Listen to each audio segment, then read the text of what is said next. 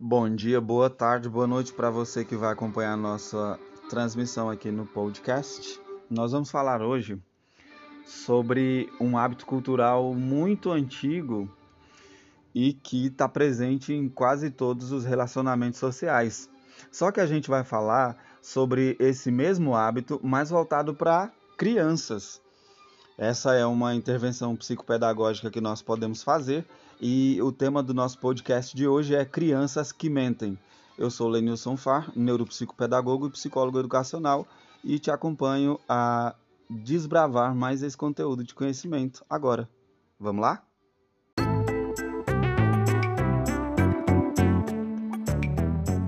Humanamente, o seu canal de podcast.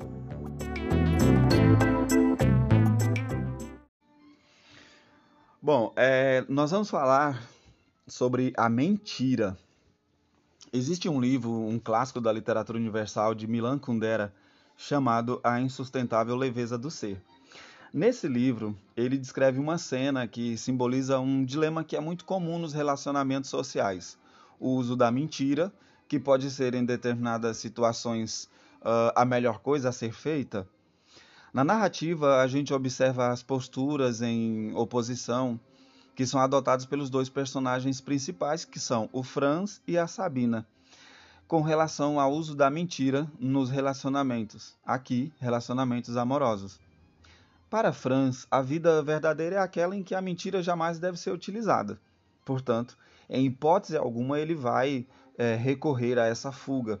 Ele não se esconde da realidade, nem tampouco procura dissimular qualquer é, acontecimento indesejado.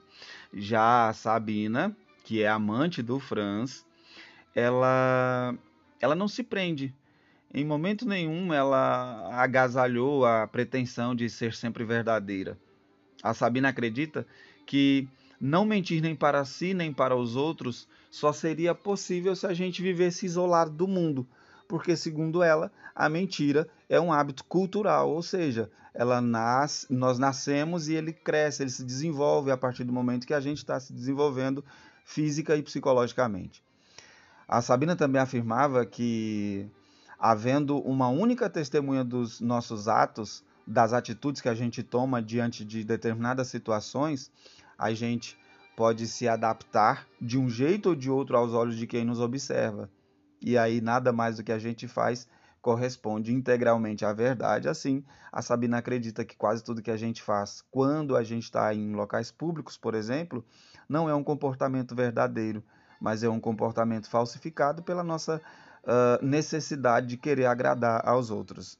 Tudo bem. O dilema da mentira acompanha a história da humanidade desde o início. Vamos relembrar um pouquinho o que diz o, os escritos sagrados cristãos, a Bíblia Sagrada?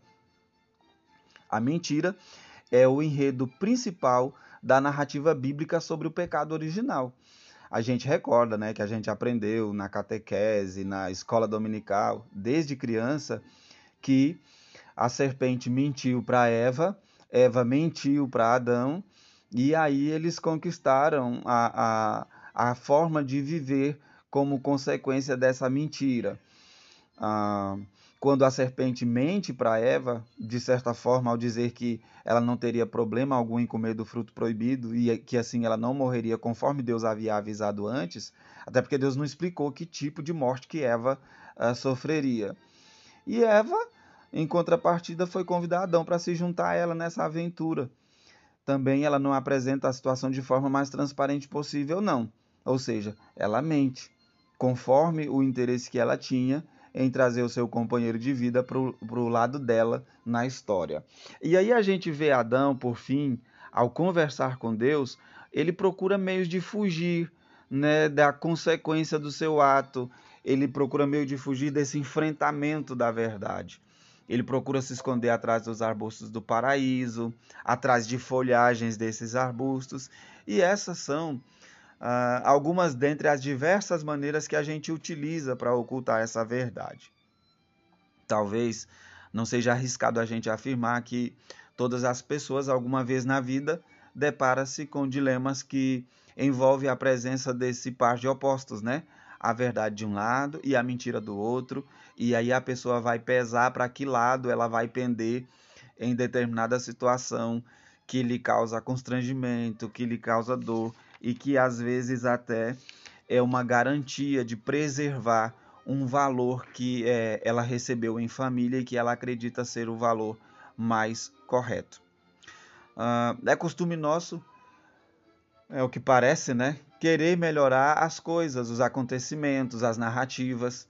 E o uso da mentira ou a distorção do discurso é preferível do que apresentar a verdade nua e crua. Às vezes a verdade não é tão interessante de se dizer, né?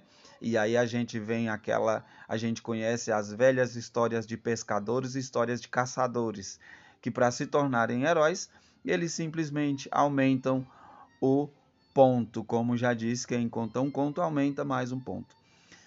Ah, e aí vale a pena a gente começar a refletir por que será que a gente geralmente se sente tão frequentemente tentado a praticar esse hábito, a mentir? A ponto de que muitas vezes a gente nem sequer percebe que está mentindo.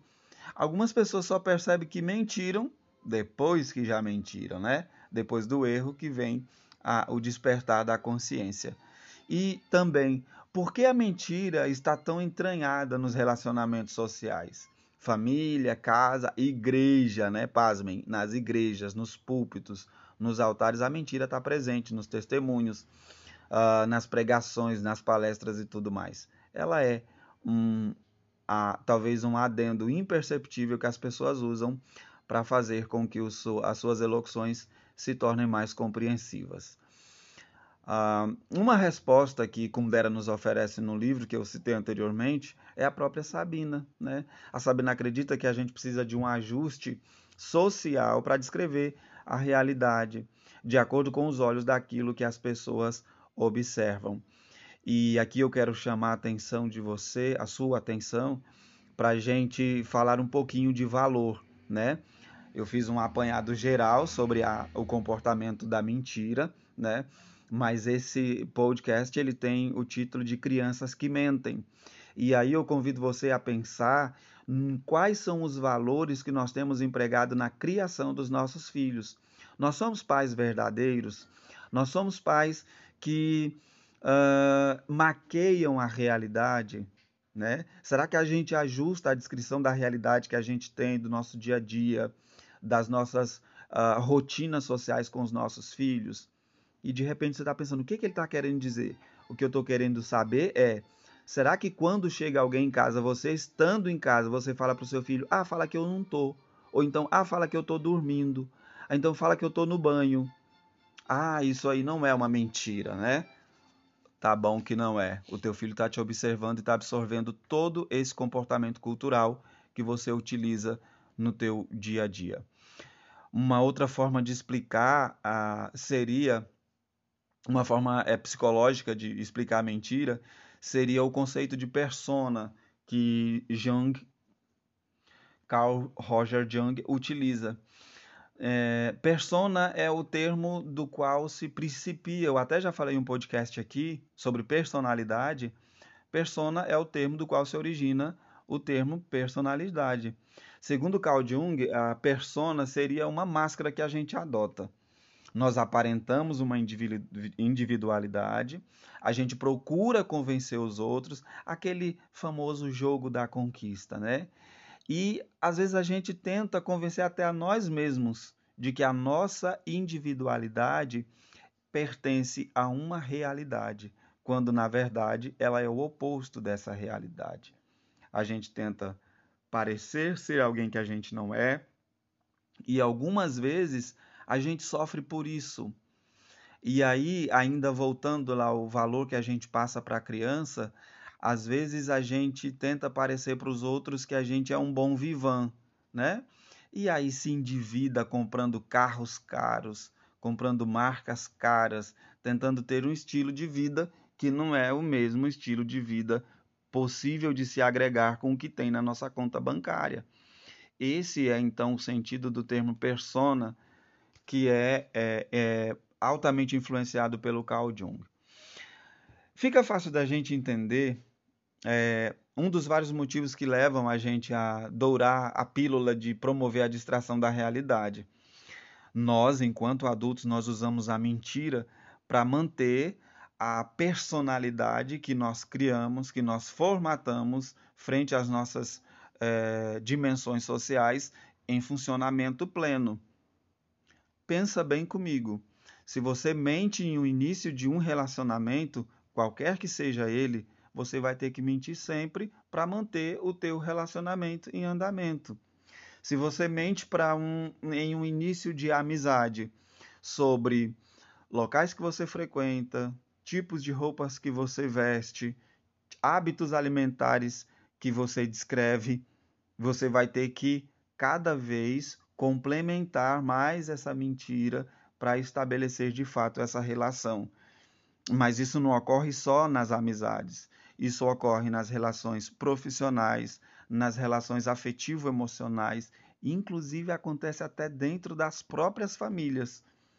Pais que mentem para os filhos sobre uh, fidelidade, sobre moralidade, que quando na verdade a realidade é distante da mentira, né? Ou então da distorção da realidade que a pessoa tenta fazer. Geralmente a gente faz alterações necessárias nos acontecimentos nas situações para que é, para garantir que as pessoas nos veem, nos vejam de acordo com o valor que nós empregamos na nossa vida. Existe um antídoto para esse modo fantasioso de viver. Seria então o autoconhecimento. Porque você conhecer a você mesmo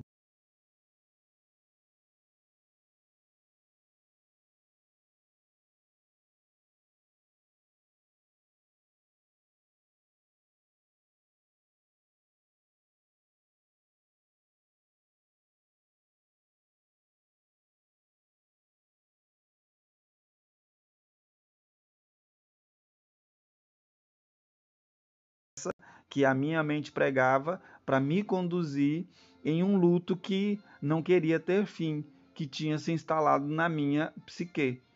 E o que foi que eu tive que fazer? Eu tive que fazer terapia, cognitivo-comportamental, inclusive. Eu tive que fazer psicoterapia, autoanálise, né? E como praticante do budismo, isso a, a questão de se autoconhecer, de procurar a sabedoria que está disponível para todos os seres, fez com que eu me livrasse de imagens distorcidas que eu tinha de mim mesmo é, e me deu um convite assim super de um valor super alto alto para desconstrução gradual daquela máscara de vítima, de coitado, de miserável que a depressão havia favorecido criar na minha mente. Só que, infelizmente, são poucas as pessoas que são corajosas o suficiente para assumir a própria realidade. E é aqui que a mentira entra. É muito complicado nós assumirmos as sombras que param sobre as nossas vidas. É complicado a gente assumir as nossas fragilidades, porque a maioria de nós preferimos sim viver uma vida perfeita, ou de parecermos que somos perfeitos. Só que a gente tem defeitos. Nós temos qualidades que às vezes superam os defeitos, mas isso não faz com que os defeitos não existam.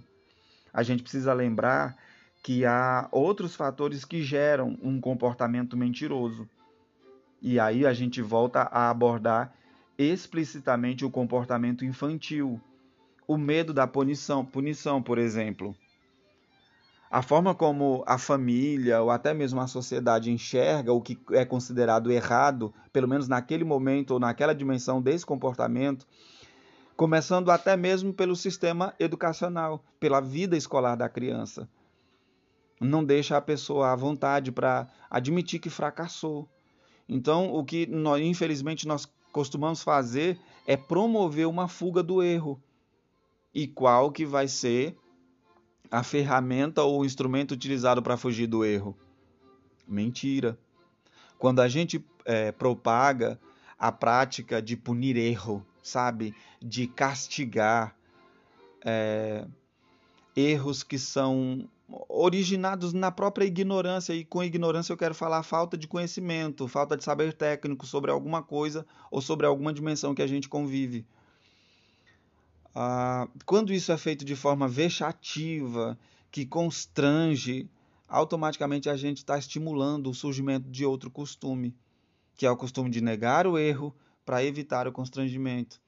E isso é muito comum a gente perceber no comportamento das crianças. E aí, às vezes, a pessoa pergunta: ah, a criança sempre fala a verdade? Não, criança não sempre fala a verdade, não. Isso é um mito.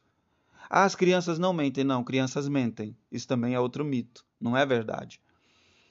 São distorções da realidade que a gente procura, às vezes, o próprio pai ou a própria mãe, quando vê. Eu vou citar um exemplo bem clássico.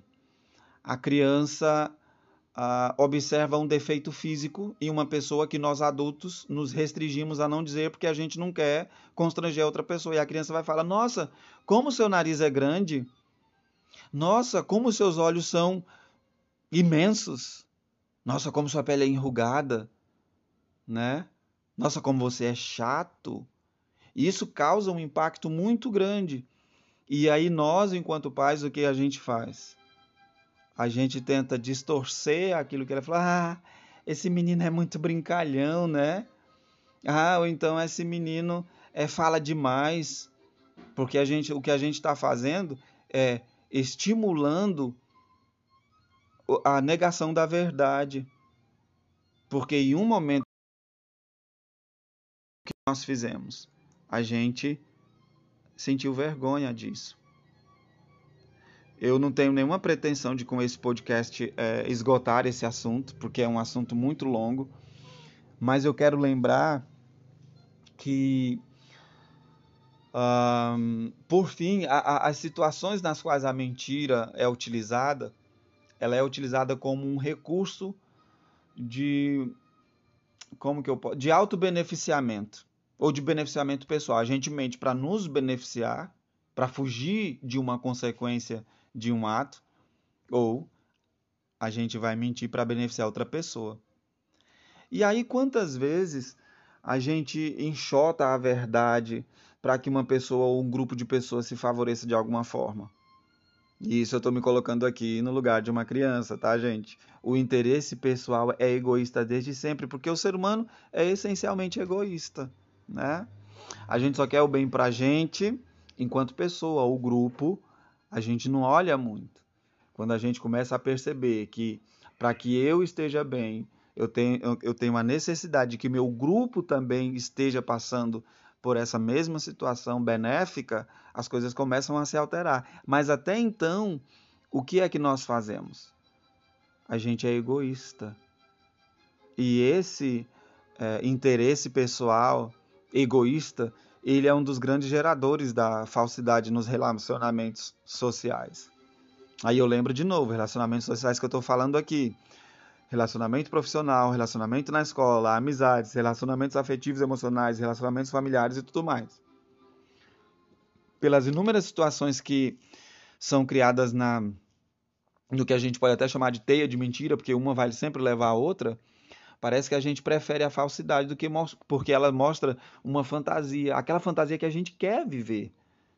Só que não condiz com a realidade que nós vivemos de fato, porque a verdade, ela não só apresenta os fatos reais, mas ela mostra que às vezes algumas dimensões da nossa vida não são bonitas, não são apreciáveis, não são corretas. E aí fica uma outra pergunta que a gente precisa pensar bastante, tanto quanto pais como quanto adultos. Como é que a gente pode modificar essa cultura? Porque ela já está tão consolidada e ela é tão perniciosa e que a gente passa a acreditar que mentir faz parte da natureza humana. E eu nem de, ousaria dizer que não faz, essa interrogação vai ficar aqui para gente. Mas para concluir o nosso podcast de hoje, eu quero perguntar para você e chamar você à reflexão: por que, que a criança mente? Né? E aí eu vou te dar algumas respostas que de repente eh, elas não são respostas fechadas, você vai ter que analisar para ver em que caso que cabe essa resposta, se essa resposta tem uma dimensão, dimensão que na minha limitada maneira de observar eu não consegui alcançar, mas que você pode ver com teu filho, com a tua filha, né, com as pessoas com as quais você convive, porque é, nós costumamos dizer que as crianças elas, elas são repetidoras de comportamentos observáveis. Né? Então elas vão observar o que você está fazendo, elas vão repetir. Né? Eu, eu sou gestor de escola pública há algum tempo E eu observo muito isso. A criança traz para dentro da escola a repetição do que ela vê em casa. Se na casa tem muito xingamento, pá, ela traz esse xingamento para a escola. Se, a, se em casa é uma, é, é, se o lar é um lar harmonioso, de afetividade, de companheirismo, pá, esse comportamento vem para dentro da escola. Comportamento pacífico, comportamento agressivo, todos eles são repetidos onde quer que a criança vá. Eu falo da escola porque dentro da escola é que eu observo mais, porque isso é a minha profissão, né? Gerir uma instituição que lida diariamente com crianças de todas as de algumas faixas etárias, mas de todas as situações sociais e econômicas. Então, por que, que a criança mente? De acordo com o que a gente falou anteriormente, a criança mente por um hábito cultural. Vamos pôr a mão na consciência. Quantas vezes a gente mentiu essa semana, né? E outra coisa que a criança aprende a mentir é para fugir da consequência de um ato real. Fugir da consequência de um ato real. Eu sou professor há 21 anos e eu já vi diversas vezes isso acontecer. A criança chega em casa. E eu vou dar um, um exemplo bem comum. Ela fez alguma necessidade fisiológica na roupa mesmo. E só que essa criança é uma criança que, quando ela está exposta a novos ambientes, com novas pessoas, ela se auto-reprime. Por timidez ou por qualquer outra coisa, ela se auto-reprime. Então ela tem dificuldade de estabelecer o diálogo com um adulto, porque às vezes os diálogos que ela já foi submetida com um adulto em casa ou na igreja foram altamente repressores. Então ela não pede para o professor ou para a professora para sair e nem demonstra que está com a necessidade de uh, fazer, a, a, é, é, é, fazer uma, uma necessidade fisiológica, por exemplo. Aí o que que acarreta? Ela vai fazer a necessidade fisiológica na roupa. Ou ela vai ficar com sede, ou ela vai ficar com fome, né? E aí quando ela chega em casa, ela já vai no caminho pensando que se ela falar que ela não pediu, que ela não se manifestou para ir, por exemplo, até o banheiro, ela vai ser punida. E o que que essa criança vai fazer? Essa criança vai falar que pediu para a professora, a professora não deixou, ou que pediu diversas vezes para a professora, não deu tempo. Ela cria ah, uma situação em que ela vai fugir da consequência daquele ato que compõe sua realidade. E aqui entra também, novamente, a questão do valor que nós ensinamos para as nossas crianças, para os nossos filhos. Por que, a criança prefere mentir para nós? Qual é a nossa responsabilidade sobre esse comportamento, né? Uma outra resposta também à pergunta de por que, que a criança mente é que a criança, como eu já falei anteriormente, ela vai reproduzir um comportamento facilmente ou rotineiramente observado. A criança que vê os pais mentindo sobre qualquer coisa que seja, ah, hoje eu estou cansado. Se fulano chegar aí e fala que eu não estou, eu quero descansar. É mentira. E a criança vai reproduzir isso na vida dela também.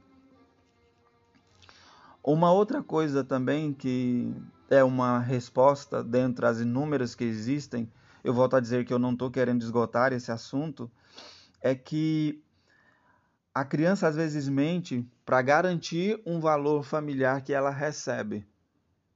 Exemplo disso, quando a criança é estimulada eu vou usar essa palavra que é uma palavra leve, exageradamente a, a, a ficar sempre em primeiro. Ah, porque eu, quando estudava, o pai fala, né? Ou a mãe fala, eu só tirava as melhores notas. Você tá lá, eu pago o curso disso, eu te levo para passear, eu te compro tal material, eu te compro tal roupa, eu te dou tal brinquedo, então você tem que trazer boas notas para casa. Querendo ou não, essa, o, o, o emprego de todas essas listagens de obrigações impostas sobre a criança está garantindo o valor familiar que ela está criando. E esse valor familiar ele vai incutir em duas outras dimensões. Primeiro, na autoimagem que a criança faz dela mesma. ela não vai querer ser fracassada. Até porque é o que nós pregamos. Para a gente, uh, o fracasso não é algo bom. E a criança vai interiorizar dessa forma, que o fracasso não é algo bom. Então o que, que ela vai fazer? Ela vai dar o seu melhor, ela vai se esgotar para atingir o resultado que é esperado pelos pais.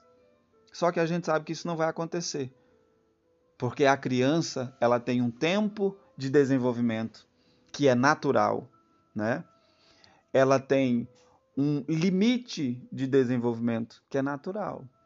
E aí esse limite pode ser rompido ou não. E aí esse tempo de desenvolvimento pode ser encurtado ou não. Vai depender do estímulo. Se o estímulo for positivo, e quando eu falo positivo, eu quero dizer não agressivo, não patologicamente desastroso. A criança não foi manipulada psicologicamente para atingir aquele objetivo, aquele resultado. Então o que ela vai fazer? Ela vai ela pode ou não atingir esse resultado. Mas como proteção da autoimagem que ela formou inclusive dentro da própria casa, ela vai procurar dar o melhor dela.